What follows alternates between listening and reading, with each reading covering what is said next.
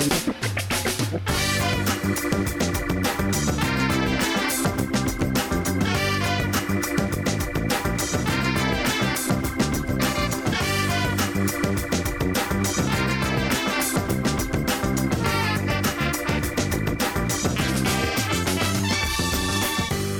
listening to the Food Talk Show.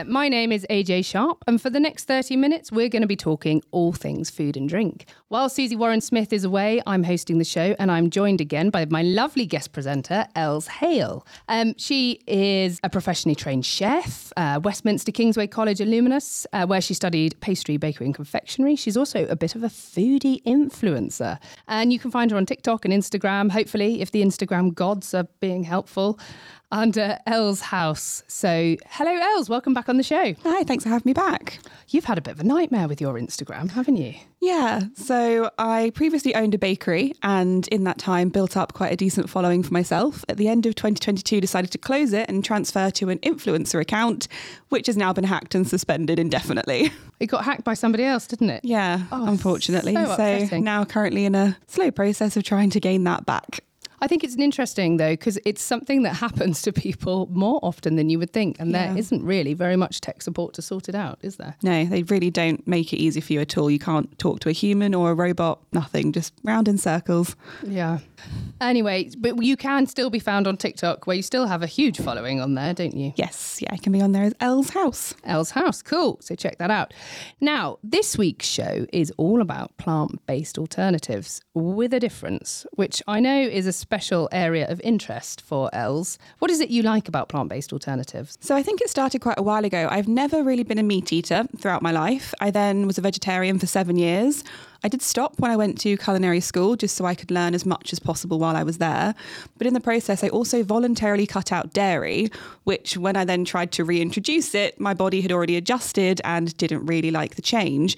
So ever since then, both myself and my partner have just been more like flexitarian, but also actively choosing more vegan and plant-based alternatives just as a lifestyle choice. So it's it's always nice to see when there's actually a good alternative out there. And we've got some brilliant experts in the show in the studio today. We have Charlotte Stevens from La Fauxmagerie. Hello, Charlotte. Hello. Thanks for having me.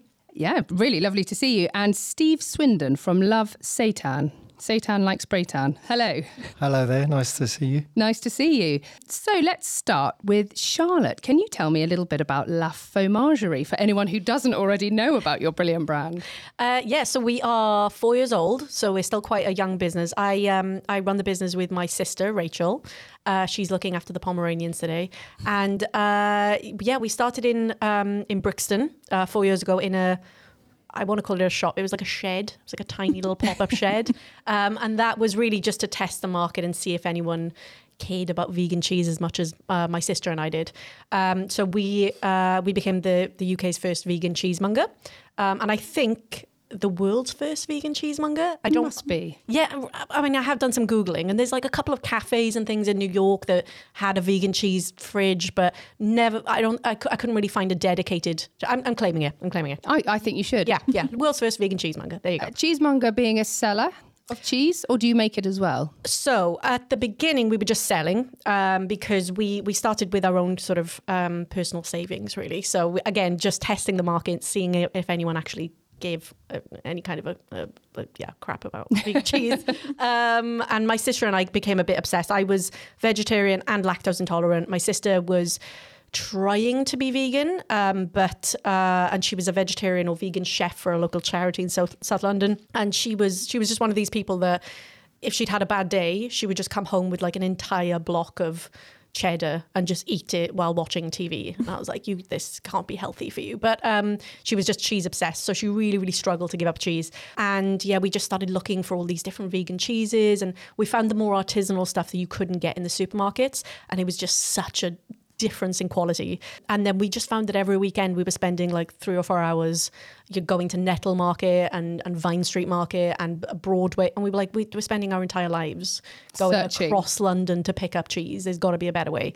Um, so that's where the idea for a, a shop that brought it all together um, came from. And yeah, we started with this sort of pop up contract. Um, again, just testing the market. And within, um, I think it was within three or four days, we were in the newspapers, we were in the Telegraph, um, we were on the BBC. We were getting like threats from lobbying groups. I think I remember this. Yeah. Didn't everyone get very excited about how you couldn't call yourself a cheesemongery or something like that. Yeah, it was it was really weird because we didn't have any notice on that. But the the lobbying group literally just went to the Telegraph before even contacting way. us.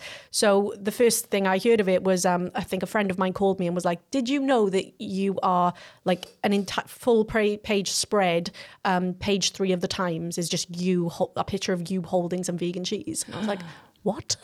I'm in the Times, but it was every newspaper picked it up and everyone got very excited. It- And did were you worried about that, or were you kind of going, actually, all publicity is good publicity? At, at first, we were like, "Oh my god, no, we, we're gonna, yeah, we're, We're in trouble. Yeah, uh, but then reading about it, I thought, you know, it's it's so petty um, that I thought if I have to get up on a ladder and scribble out the S in cheesemonger and replace it with a Z to make a billion pound lobbying group happy, like I'll do it. But Yeah. the business is still, you know, is still we're still selling vegan cheese. So who was the lobbying group? Uh, they're called Dairy UK, and uh, they are very, very well funded and very large and very corporate. And very much against Very much against, yeah, any kind of um, plant-based alternative. Exactly. Yeah. Yeah. So um, uh, they they threaten any plant-based business, plant-based business in the UK, really. So um, I know most of the businesses that we work with got a, a threatening letter before they'd even sold their first cheese. Wow. Um, so they obviously are very on it in terms of as soon as a business is registered in the UK,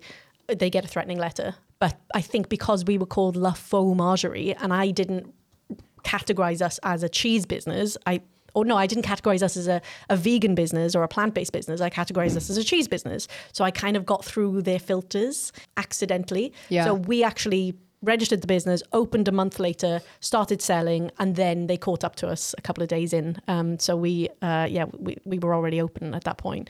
So yeah, it turned into a, a really good thing for us, publicity wise. Yeah. And since then, we've kind of kept the stance of, well, it's silly if we're forced by a European court to change to being cheesemonger or cheesemonger or something like that. Yeah. It's not really going to make a difference to how we operate and you know um, how we trade, and it's not going to make a difference to our customers. And I kind of I always sort of make the comparison of the consumer doesn't come into us and and ask for vegan cheese with a Z. They just ask for vegan cheese or they Yeah. ask for plant based cheese. And consumers don't go into supermarkets and say, you know, excuse me, which aisle is the oat juice drink in? They Yeah. just say oat milk. Consumers use that. That's that's the language that we use. So it's it's this corporate kind of lobbying that's happening in the background that isn't really affecting how consumers um, perceive things and how consumers shop.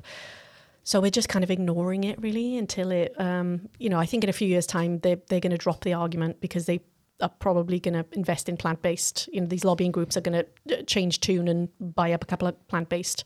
Um, Sure.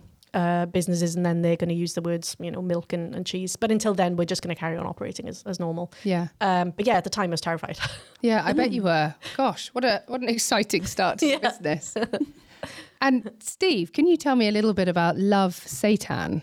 So, Love Seitan was started in 2017. Uh, I started it with uh, a friend of mine, Nick, and um, we were making seitan in his kitchen.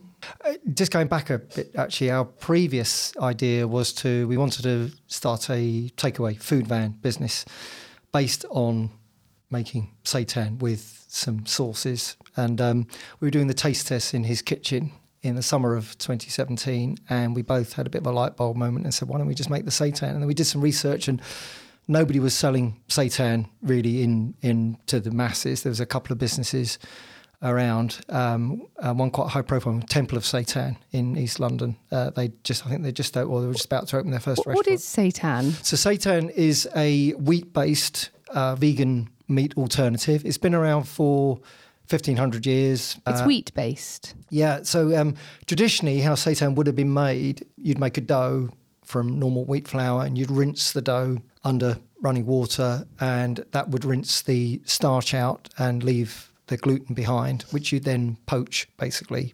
these days, you you buy something called Vital Wheat Gluten, which is a flour that's already had the starch removed. It's about eighty or ninety percent gluten. Okay, so it is gluten then. Um, It is gluten, essence. yeah. That's Right. what that's what gives. And it's interesting. Um, we can talk about that actually. Uh, you know, obviously gluten has you know it's, Gets a bad rep out, these days, out there. doesn't Yeah, it? it does get a bad bad rep. You look at most vegan meat products. The ones with the best texture have always got wheat protein in them. Yeah. it's like it just you can get kind of close with soy, but most of them are wheat soy or wheat pea blends. Mm. Um, it's the only, in my experience, the only one that gives it that. Night you want you want to get a springiness and a chewiness without it being rubbery. Yeah. Um, and that's the key uh, that we've cracked with making seitan in bulk. I mean, we we have so in the early days we were selling direct to the public at um, vegan events. Generally, uh, we started at Tooting Vegan Festival in uh, August 2017. We get people coming and say, "Oh, I've tried to make seitan at home and uh, it hasn't worked, and it either comes out as rubber or it just falls apart." And and it's a very um, it's a simple product ingredients wise, but it's very sensitive to how you combine things and the temperature you do things for, and how how hard you knead it and how long you knead it for. And um, and that was something that's we've we've cracked that now. We obviously make it in a large factory. Yeah. We, um, so we're making it in a domestic kitchen for uh, about uh, nine months. Then we moved into a a bigger. It was an industrial kitchen, but it was still a bigger version of a domestic kitchen, making it on stovetops. And then we got some investment in June 2018, and then we, as part of that, we moved it into production into a factory. So I'll never forget the. We went up to the factory with our ingredients, and um, they make the product. It's got to cool overnight, and we went in there the next morning. Fingers crossed, is this going to work? Because we had no idea if it was going to work, and it was. It was great. It did work. We were It really had. lucky. oh, fantastic! um, and you've brought some here Yes. for us to have a look at. What what are we, what am I looking at here? It smells lovely. So what we have, we have a chicken, as in C H Y K N. Okay, uh, so love it. Chicken flavour as a madras, uh, and that's our shredded chicken product. We we sell that actually shredded, uh, ready to go. And it looks it looks quite protein dense. Has it got protein? Yeah, it has. So seitan is about thirty percent protein. So it's Okay. similar protein to chicken, but much lower in fat. How is it similar or different to some of the big challenger brands out there like La Vie or this? there's some amazing products out there, um, and uh, those brands are focused on copying meat directly, Yeah. and they do it extremely well. If you want a meat-like experience but not have animals involved, you know you haven't got to look very far. We we come at it from a different route. So seitan's a traditional product, so it's been around for 1500 years, and it just happens to have a meat-like texture. It's not going to be as close a copy as some of those, but it's much simpler. The, the nutritional listing, the deck is very clean, so it's only about five or six ingredients, depending on the uh, on the. That's a big factor, isn't it? With Yeah. um, with kind of plant based alternatives. That's right. Yeah, the I mean, plant there's based a big yeah, forum. it was one of the big themes. Was Yeah, how the pro- many ingredients are exactly. there? Yeah, and and and not not just how many is whether the ingredients are are recognisable and Yeah. nutritionally, you know, healthy. Yeah, it's something where Biffs has done very well. Haven't Yeah. they just make their kind of chicken alternatives from That's jack- jackfruit, yeah. and they have very few ingredients on the Yeah, so pack. Biff's a very good friend of mine. Actually, in fact, he in his early days he started off. He had restaurants, and he's he was a client of ours and became a friend. Oh, really? Um, so yeah, they're doing phenomenal things with jackfruit now. I saw him last month. We were on a um, a panel for one of the kind of bread and jam events. It was really good That's fun. right. Yeah. Yeah, really fun. And then this one here in so the this middle. this is um, a satay um, sort of skewered um, chicken. Again, our chicken product cooked, just sort of slightly burnt off, and with a in a satay sauce. Do you want to try that one, Elles? Yeah, give that one a go. Give that one a go. And Charlotte, do you want to give it yeah, I've been staring at this for a while. yeah, please do. I'm not going to try the satay one because I'm a bit funny with peanuts. I might try the madras one actually while you guys are trying that one. What are your initial thoughts? Everyone's gone quiet. That's usually a good sign, isn't it? It's lovely. That's really, really nice. Yeah. Thank you. Yeah, I love the flavour. And like you were saying about the texture as well, that a lot of the other brands try and imitate meat. And personally, as someone that voluntarily stopped eating meat, not just out of a conscientious reason, but I just don't particularly like it Yeah. very much. The fact that so many brands try and imitate it, so sort of even down to the redness and using beetroot for blood, that doesn't appeal to me because I'm not eating meat for more than just it's an animal. I just don't like it. So to actually have something that's got the protein, that's got the flavour, but isn't exactly trying to copy meat is really nice. Yeah. Oh, good. Yeah, that's. I mean, there's definitely a place. So I'd I'd position us more alongside tofu and tempeh and jackfruit as the traditional meat replacements that, Yeah. that have been around forever. I mean, that tastes. uh, It's got. A, it has got an interesting texture. You know, it's not chicken, but there is something very chicken-like about Yeah. it. It's chewy. It gives, but there is still a consistency to it where you can see the chunks, and they've all taken the sauce really nicely. What did you think, Charlotte? Um, I went in for second, so uh, yeah, no, I, I think it's really good. I'm um, s- similar to to you, Elles, uh, where I I gave up meat voluntarily. I mean, I'm uh, you know, if I was going to choose a reason as to why I'm vegan, it would be probably animal rights before uh, anything else, but obviously the environmental impact as well. But I always say when you know when people ask me how difficult was it to go vegan, and and you know, and, and I can see my sister who is cheese obsessed and she would come home many many years ago and she would cook like chicken livers and she loved uh, like black pudding and i remember growing up and she was always eating these like to me even as a child i was like that's disgusting i am not a meat person at all so it was always really easy for me as a to go vegan because i was already kind of i just didn't like You're already anyway. there emotionally. Yeah, so I feel a bit, you know, when people are like, "That's fat," they're just so so brave of you to go vegan. I'm a bit like I'm just very lazy vegan. To be honest, it was really no Yeah. difference for me. Um, but I'm not a big fan of the meat alternative, you know, the really really meaty ones, um, and some of these like sort of like Beyond Meat and yeah, and I've even tried. Um, I used to live in Singapore, and um, I was living in Singapore when the Impossible Burger hit. yes, And uh, you know everyone was very excited, and um, it's weird because people were were crazy excited, even though Singapore isn't vegan at all. But we queued up and we had the Impossible sort of burger sandwich from I think it was Park Cafe, and I bit into it, and I was like, "This is meat. This, is- this mm. is it was meat." too meat-like. It, it was, and, and I was with my meat eater friend who was like, "Oh yeah, this is this." I really meat." like it. Yeah. Yeah, and she she even said we should complain because they've given us the wrong order. Um, they've given us the meat version. So we she had a hand up like ready to complain to the waiting staff, and I googled it and I was like, wait, stop, stop, stop! It, it- it's supposed to look like this. It, it does have red in it, and it, it really is. It you actually know- sort of almost bled, didn't it, when you bit into it? yeah, it's it looks exactly like it kind of has a raw meat layer in it, and uh, a bit too much for me. But my meat eater friend, you know, she loved it.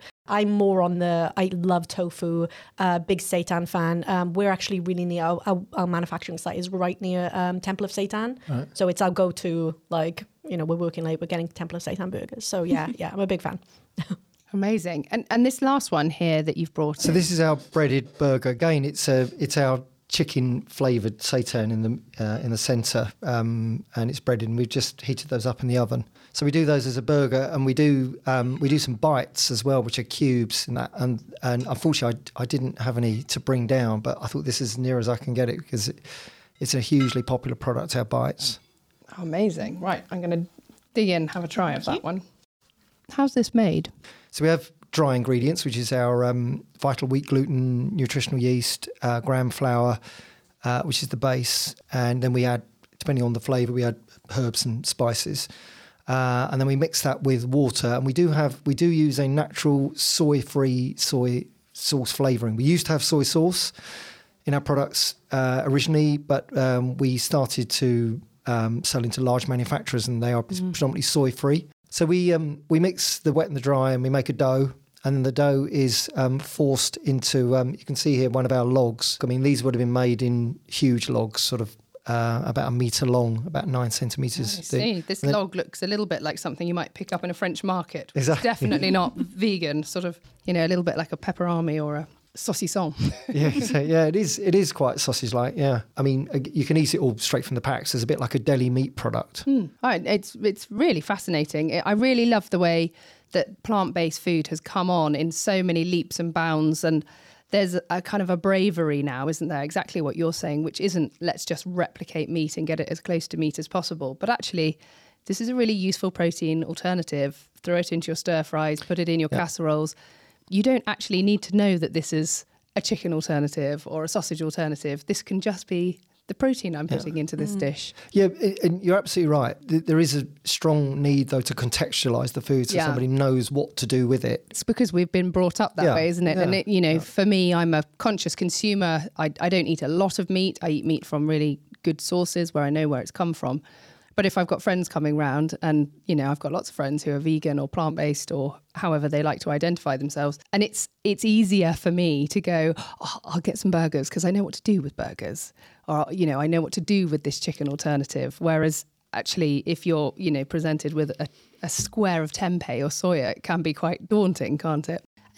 You make some cheeses now. Can you tell me a little bit about your range? I mean, presumably you've got kind of cheddar alternatives and things. I mean, do you have anything? I mean, my favourite cheese in the world is a mozzarella, but you can't make that plant based, can you? So this is it, it's a it's a difficult one because if I was to say cheese, I mean, it depends who you're talking to. Speak to an Italian person versus an English person versus a French person.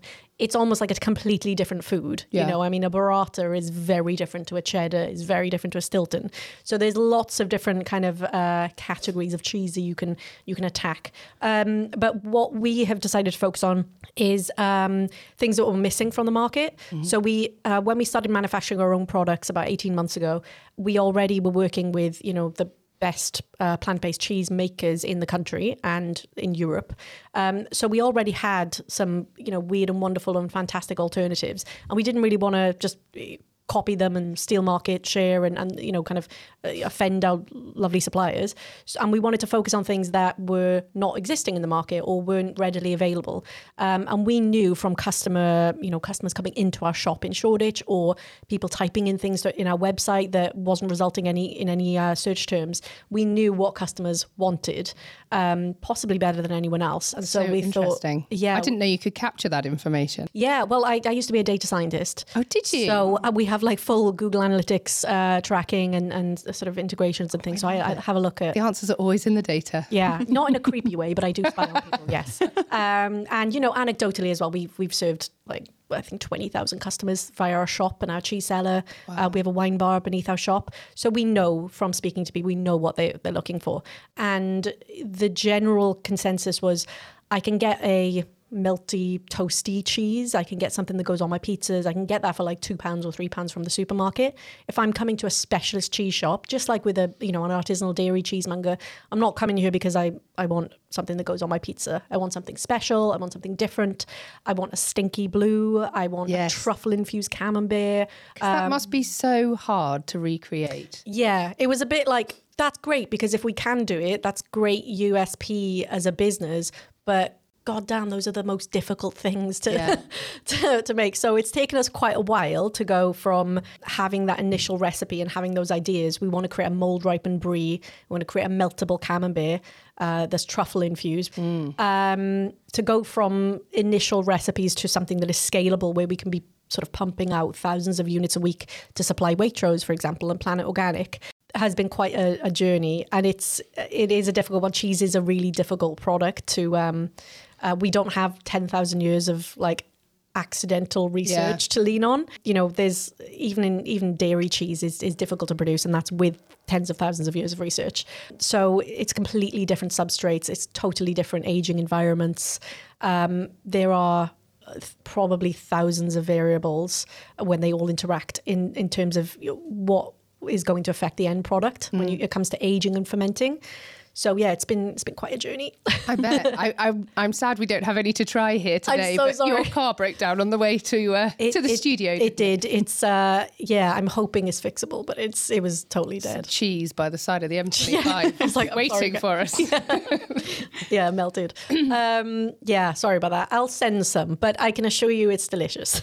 Yeah, no. Uh, so how many do you have in your range? So right now uh, we have for, for wholesale, uh, we have our truffle melting truffle camembert that's mold ripened, and it's mold ripened with Penicillium candidum. So that's exactly the same mold culture that is used in dairy brie and, and dairy camemberts. Uh, we have our mold ripened brie. Which similar to our camembert, it's uh, Penicillium candidum ripened.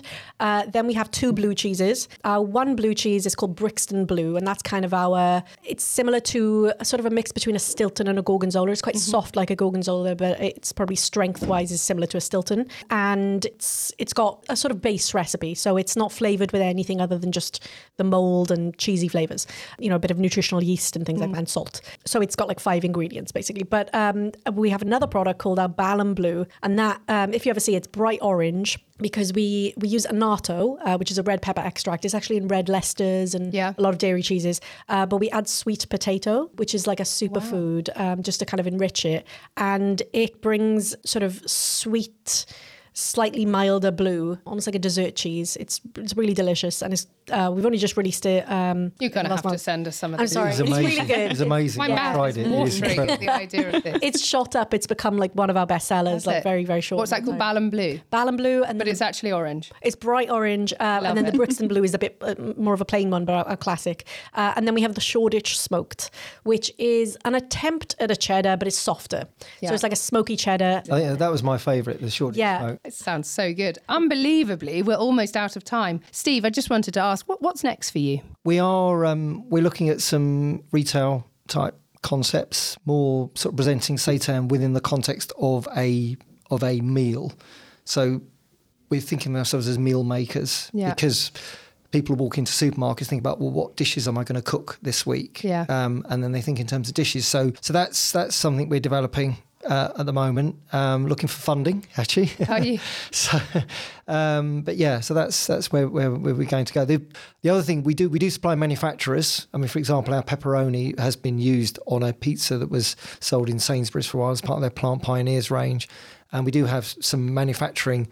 Um, opportunities coming up that are really interesting as well, but that's not that's not a branded opportunity. It's literally us supplying an ingredient into a into a large manufacturer that makes a ready meal or a soup or whatever. Oh, wow. Well, good luck with that. Thank you, That yeah. sounds amazing. And just quickly for you guys, it's scaling up, it's getting bigger. Scaling, scaling. Um, yeah, we are. Um, we've recently gone from 25 Waitrose stores to 100. We're about to jump to I think 280 or 300 in Brilliant. two months. So that's where we can get Fauxmagerie Exactly. from. And it's called Fauxmagerie. We'll find you in the cheese aisle. Uh, yeah, Waitrose have actually been really, really bold. Um, they didn't put us in the vegan section. Yeah, they said they're these good cheeses are good enough uh, to be uh, alongside dairy uh, counterparts. So, um, And I love those developments. I like the That's way Exactly. they're doing that. That's They did it with yeah. Oggs as well. Their egg Yeah. alternative ended up in the egg aisle, not in the sort of free from or the vegan Exactly, aisle. I think yeah. it's so Otherwise, you're not smart. getting in front of the people who are. You're not going to convert anyone. No, you're Yeah. not. I mean, Yeah. you know, from from their point of view, if the whole point of view is to try and get people to eat fewer animal products. Mm-hmm. If you're only talking to vegans, well, they're already not eating animal products. You've got to Mm. you're actually to get choir. Yeah, people exactly. who are flexitarians to, to And- start taking it on. That's why we try not to use the word, you know, vegan and, and sort of uh, go on about the animal rights or the environmental issues uh, about it too much because we don't want to alienate people. We- Yeah. We, don't want people, you know, like you've, you've said today, you're flexitarian, you're kind of a conscious consumer, and we don't want to put the message out that that is in any way worse Yeah. than being vegan. Because a you little know, bit of something is still better than nothing. than nothing. Exactly. And we're all just trying, you know, I mean, Yeah. I smoke. I'm not perfect. You know Yeah, I mean? yeah. So Everyone's busy and everyone's juggling. Aren't Yeah, they? exactly. So, um, yeah, if, if what I would love to see in a few years' time is if someone would go into the supermarket and think, I'm going to have a Christmas cheese board. I'm going to get my goat's cheese, my sheep cheese, my cow cheese, and my almond cheese. And it would- not think of it as a vegan product. Yeah, product. nice. You know, and it stands alongside all the other, um, you know, milk-based cheeses. Well, and hopefully, that's the future. exactly, and that's where we want to get to. So. That is fantastic. Well, thank you so much. That's so interesting. Um, you've been listening to the Food Talk Show, which is syndicated to radio stations across the UK and further afield, as well as being available on the podcasting app on your phone. Thank you to my fellow presenter, Elles, Hale, and to our guests, Steve and Charlotte. Thanks for coming in. Thank you. We'll make sure we upload lots of links and things like that on our website and feature you guys in the um, Food Heroes section on our website. So have a look at our to find out more information. And to listeners, if you want to syndicate our lovely program for free on your radio station, just get in touch with us at hello at foodtalk.co.uk. And you can go to our website and listen to hundreds of past podcasts on topics from snail farming to beekeeping and everything else in between. Anyway, have a good week. Goodbye.